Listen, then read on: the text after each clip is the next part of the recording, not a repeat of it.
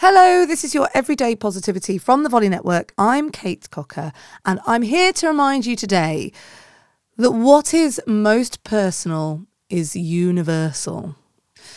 That's a quote from Carl Rogers.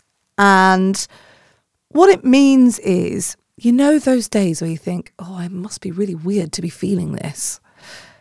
You're not. I remember a few years ago on Everyday Positivity, I shared a story about the way I visualized the stuff that was going on in my head. It was a way of discussing how to focus and how to settle anxiety. So, the picture I painted was I think of my head as this huge dome with loads of birds flying around, holding onto pieces of paper that are holding like all my thoughts and my anxieties and all the things I'm worrying about. And they're flying around. I'm, I'm just, I'm in this state of, oh my goodness, I don't know what to do next. And what I do is I think, right, sit on the branches and calm and focus on the one bird in the spotlight of this dome, which is a blue macaw parrot.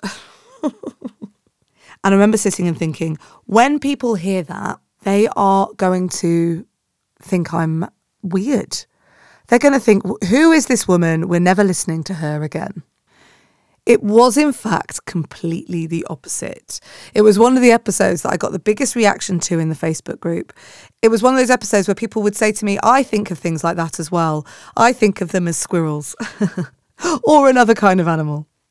And often when I express myself about something that's going on in my life and I go, Is that weird? People go, No, it really isn't. I totally feel like that.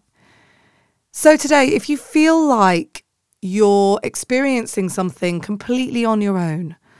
Maybe you're going through something and you think, this is just a bit weird. It's only me that thinks like this.